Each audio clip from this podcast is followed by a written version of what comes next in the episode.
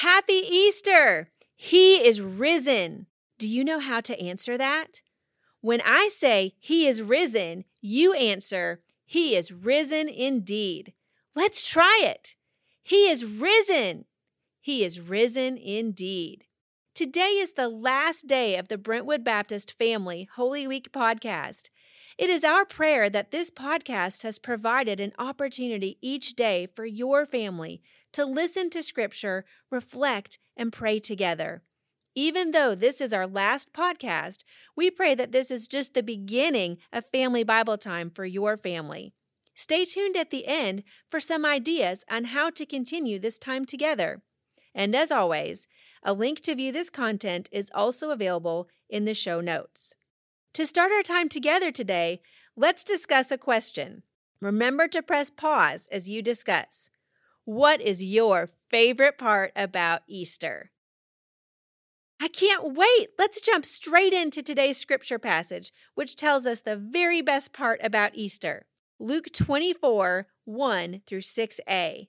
On the first day of the week, very early in the morning, they came to the tomb, bringing the spices they had prepared. They found the stone rolled away from the tomb. They went in, but did not find the body of the Lord Jesus. While they were perplexed about this, suddenly two men stood by them in dazzling clothes. So the women were terrified and bowed down to the ground. Why are you looking for the living among the dead? asked the men. He is not here, but he has risen. You guessed it. It's question time. Tell me what happened in the scripture we just listened to. What did you like about it?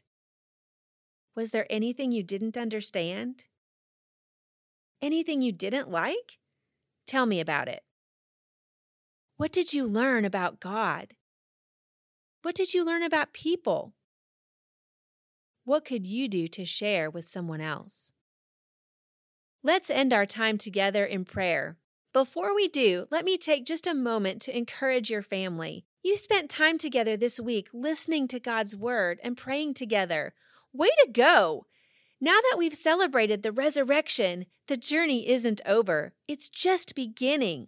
Did you know your family can spend this time together regularly? All you need is a Bible and a time set aside to talk and pray together. Start by choosing a book of the Bible to read. If you're not sure which book you want to read, the Gospel of John is a great place to start. Just start reading, even if all you get through is one paragraph, even if all you get through is one verse. Just start. Read God's Word together.